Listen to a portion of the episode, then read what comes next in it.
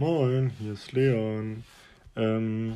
Nachdem Dienstag ja Mo schon eine kleine Audiofrequenz aufgenommen hat oder einen Podcast und da ein bisschen was über Krakau und über sein Krakau-Seminar erzählt hat und ihr am Mittwoch die Street Art Tour gesehen habt mit einigen Bildern in Krakau, kommen wir heute am Donnerstag zu einem vielleicht schwierigeren Thema. Teil des Krakau-Seminars wäre auch ein Besuch der Gedenkstätte Auschwitz gewesen. Und da nehme ich euch heute so ein bisschen thematisch mit hin. Ist wahrscheinlich kein so lustiges und unterhaltsames Thema, aber auf jeden Fall trotzdem ein wichtiges Thema, denken wir. Und es gehört eben auch mit zu Auschwitz und zu der polnischen Geschichte und auch zu unserer Geschichte.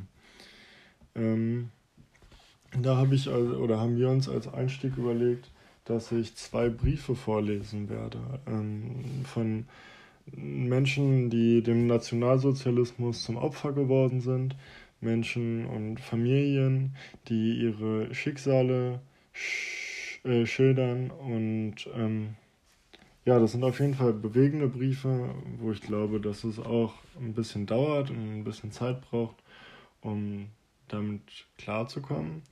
Aber ich glaube, dass es sich auf jeden Fall immer wieder lohnt, sich mit dem Thema auseinanderzusetzen, eben weil wir eventuell auch noch Zeitzeugen getroffen hätten in Krakau. Ich weiß nicht genau, wie es geplant war.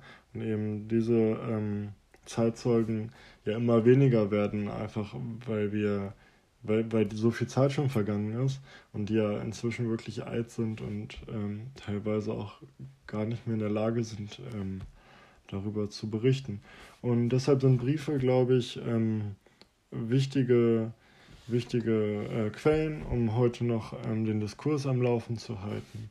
Und eben deshalb haben wir uns überlegt, dass wir als Beispiel 2 vorlesen werden.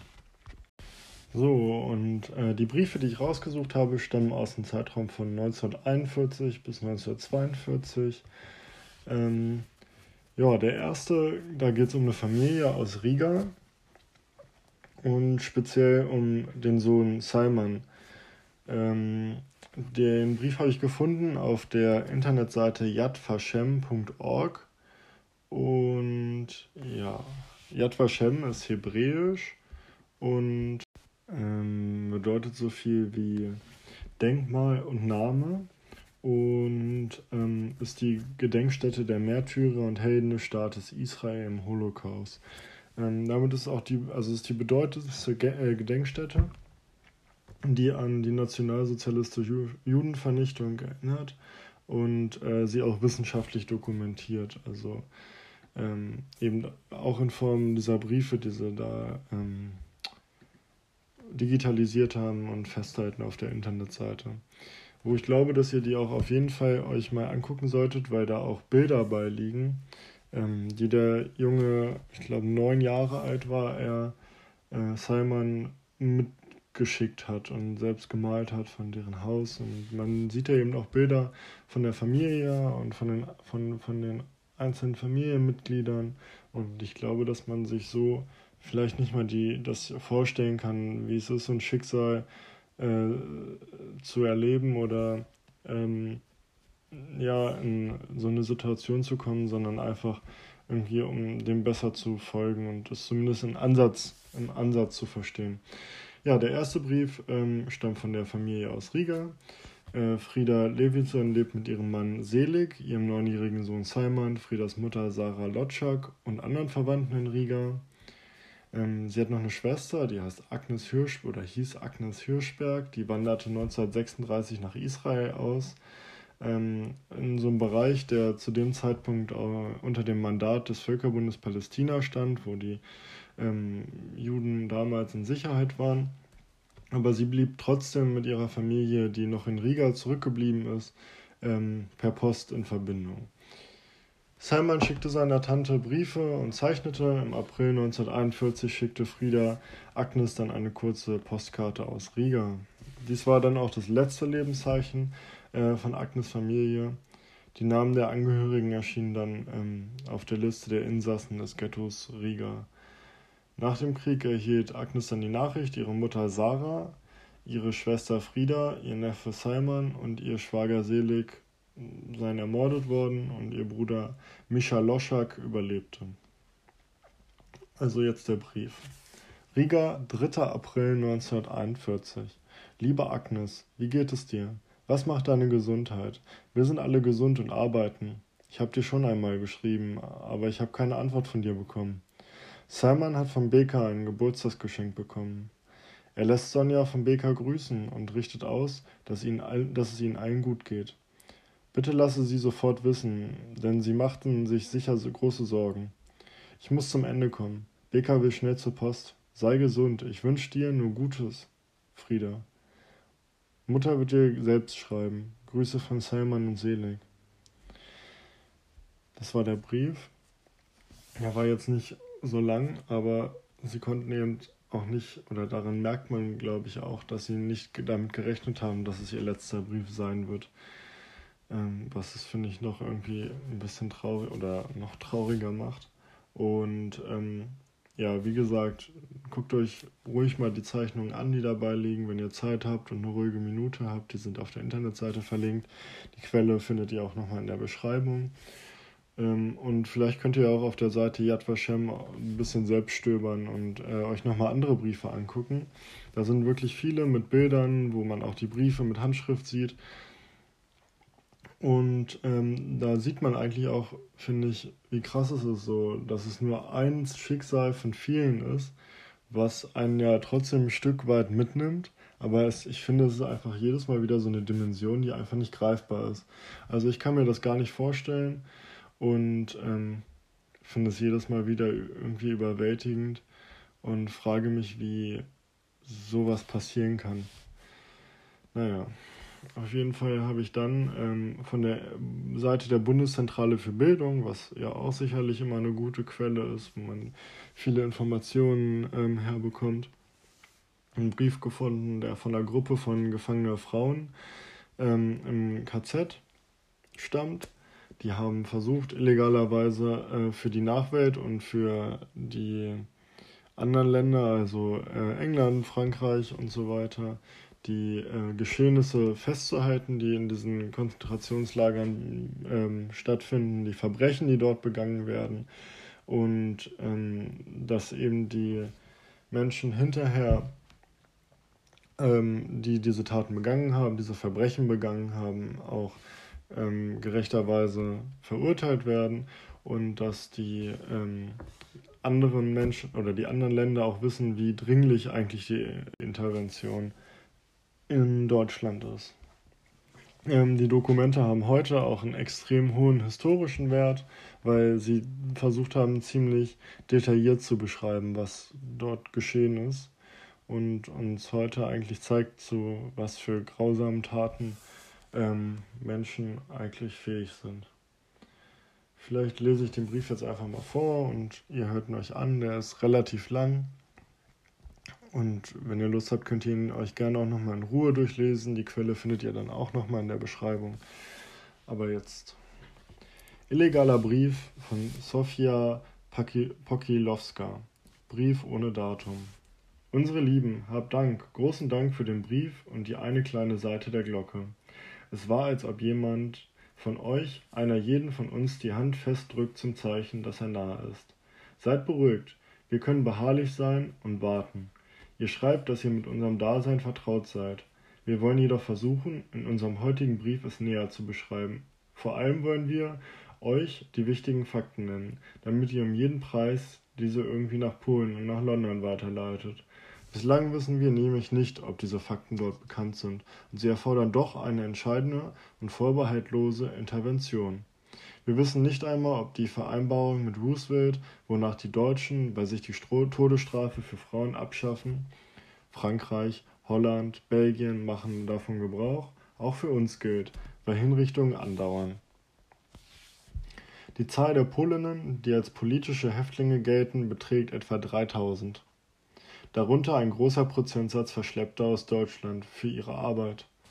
Wir belegen 6 Baracken. Die Wohnbedingungen sind schwer. Es ist sehr eng. In einer Baracke mit 250 Plätzen wohnen fast 500 Personen und im Zusammenhang damit laut, schmutzig, es gibt Läuse und keine Möglichkeit, die elementarsten Hygienevorschriften einzuhalten. Die Lage wird verschlimmert durch Mangel an Bett und Leibwäsche. Die Leibwäsche bekommen wir nur alle 3 Monate gewechselt. Derartige Hygienebedingungen vermehren Krankheiten. Ärztliche Betreuung für Kranke ist absolut unzureichend. Ein schlechtes Verhalten uns gegenüber und Mangel an geeigneten Mitteln ergeben das Bild dieser Betreuung. Wenn wir noch unsere Angst vor dem Revier hinzurechnen, im Falle schwerer oder ansteckender Krankheiten wird der Patient erledigt, wird dieses Bild abgerundet. Die Ernährung ist mehr als schlecht. Die Qualität und Quantität lassen viel zu wünschen übrig. Im Zusammenhang mit einer schlechten Zusammensetzung der Speisen treten immer mehr Blut- und Hauterkrankungen auf. Umso mehr als Speisen Bestandteile beigemischt werden, die für den Organismus einer Frau außerordentlich schädlich sind. Die Ernährung steht in keinem Verhältnis zu der abverlangten Arbeit. Seit Dezember dürfen wir Päckchen empfangen, was sich stark auf die Verbesserung unserer Ernährung auswirkte, zumal Päckchen nur ein kleiner Prozentsatz der Frauen bekommt. Die Zeit ist schwer, lang und anstrengend, sowohl die Arbeit in Werkstätten, deren Produktion für die Armee vorgesehen ist, Nähen von Kleidung, Pelzen und so weiter, als auch die außerhalb des Lagers, dauert 11 Stunden. Im Winter hängt die Dauer der Außenarbeit von der Tageslänge ab. Die Werkstattarbeit ist umso beschwerlicher, als sie auch nachts verrichtet wird, und wir werden dabei von Aufseherinnen und SS-Leuten typisch deutsch behandelt. Geschreie, Meldungen, Schläge, Fußtritte. Die Außenarbeit auf Lager wie Planung, Verladen und so weiter ist ebenso unangenehm. Erst in Kolonnen, die auswärts bei Landwirten auf dem Acker arbeiten, werden wir anders behandelt. Für eine Arbeitsverweigerung werden strenge Strafen angedroht. Bunker, das heißt Dunkelarrest mit Brot und Wasser, Peitschenschläge und die Strafbaracke, worin die Aufenthaltsdauer zwischen 3 und 12 Monaten beträgt. In diesem Jahr wurde der Kurs gegenüber Polinnen verschärft. Wir fühlen das nicht nur in der Art, wie man uns behandelt, sondern auch darin, dass erstens Polinnen nicht zur Arbeit bei Landwirten geschickt werden. Zweitens, man Polinnen von allen verantwortungsvollen Funktionen im Lager entfernt. Es gibt hingegen eine Tendenz zur Verschickung von Polinnen und Ukrainerinnen in Fabriken. Verschickt wurden bereits 2 Transporte nach Grünerberg, dort ist eine Munitionsfabrik, und in eine Porzellanfabrik bei Karlsbad. Weitere Transporte sind geplant. Hinrichtungen. Weiterhin gibt es Transporte ins Unbekannte. Hinrichtungen werden nach Transporten und Städten vorgenommen. Die letztere Vorbereitung eines solchen Transports löste eine Reaktion unter Polinnen aus. Bei Dämmerung, als die Verurteilten hinter das Tor geführt wurden, strömte eine Schar von Polinnen auf die Hauptallee, um die Fortgehenden zu verabschieden. Auf dem Wege stellten sich Beamtinnen und versperrten uns den Durchgang. Eine von ihnen wurde zusammengeschlagen, als sie nach Häftlingen griff und ihre Nummern aufschreiben wollte. In der Dämmerung hatte dieser Vorfall keine weiteren unmittelbaren Folgen. Innerhalb einiger Tage wurden Polinnen von den Effekten, das sind die Kleidungslager, entfernt, wo sie die Möglichkeit hatten, die zurückkehrende Wäsche und Kleidung der Ausgeführten zu identifizieren. Man drohte Repressionen an. Die in den Tod gehenden bewahren Ruhe und Ernst. Chirurgische Versuche. Es wurden bislang 80 Operationen durchgeführt, ausschließlich an Polinnen, fast nur an Frauen aus Lublin, ohne Rücksicht auf Proteste der für die Operation Vorgesehenen. 5 starben, der Rest sind Krüppel, unfähig, normal zu laufen. Es wurden Beine operiert und vermutlich Knochen herausgenommen. Die Operationen werden unter Geheimhaltung vollzogen. Häftlingskrankenschwestern dürfen dabei nicht assistieren. Die Operierten leiden sehr. Sie bleiben wahrscheinlich ihr ganzes Leben lang Krüppel. Es operiert Dr. Geberhardt aus Hohenlönchen, wo sich ein Sanatorium für Invalide befindet. Das Verbrechen dieser Operation hat nichts seinesgleichen. Ungeachtet der schwierigen Bedingungen bleiben wir stark. Wir warten auf ein großes und mächtiges Polen. Wir glauben, Polen werde herrlich und strahlend.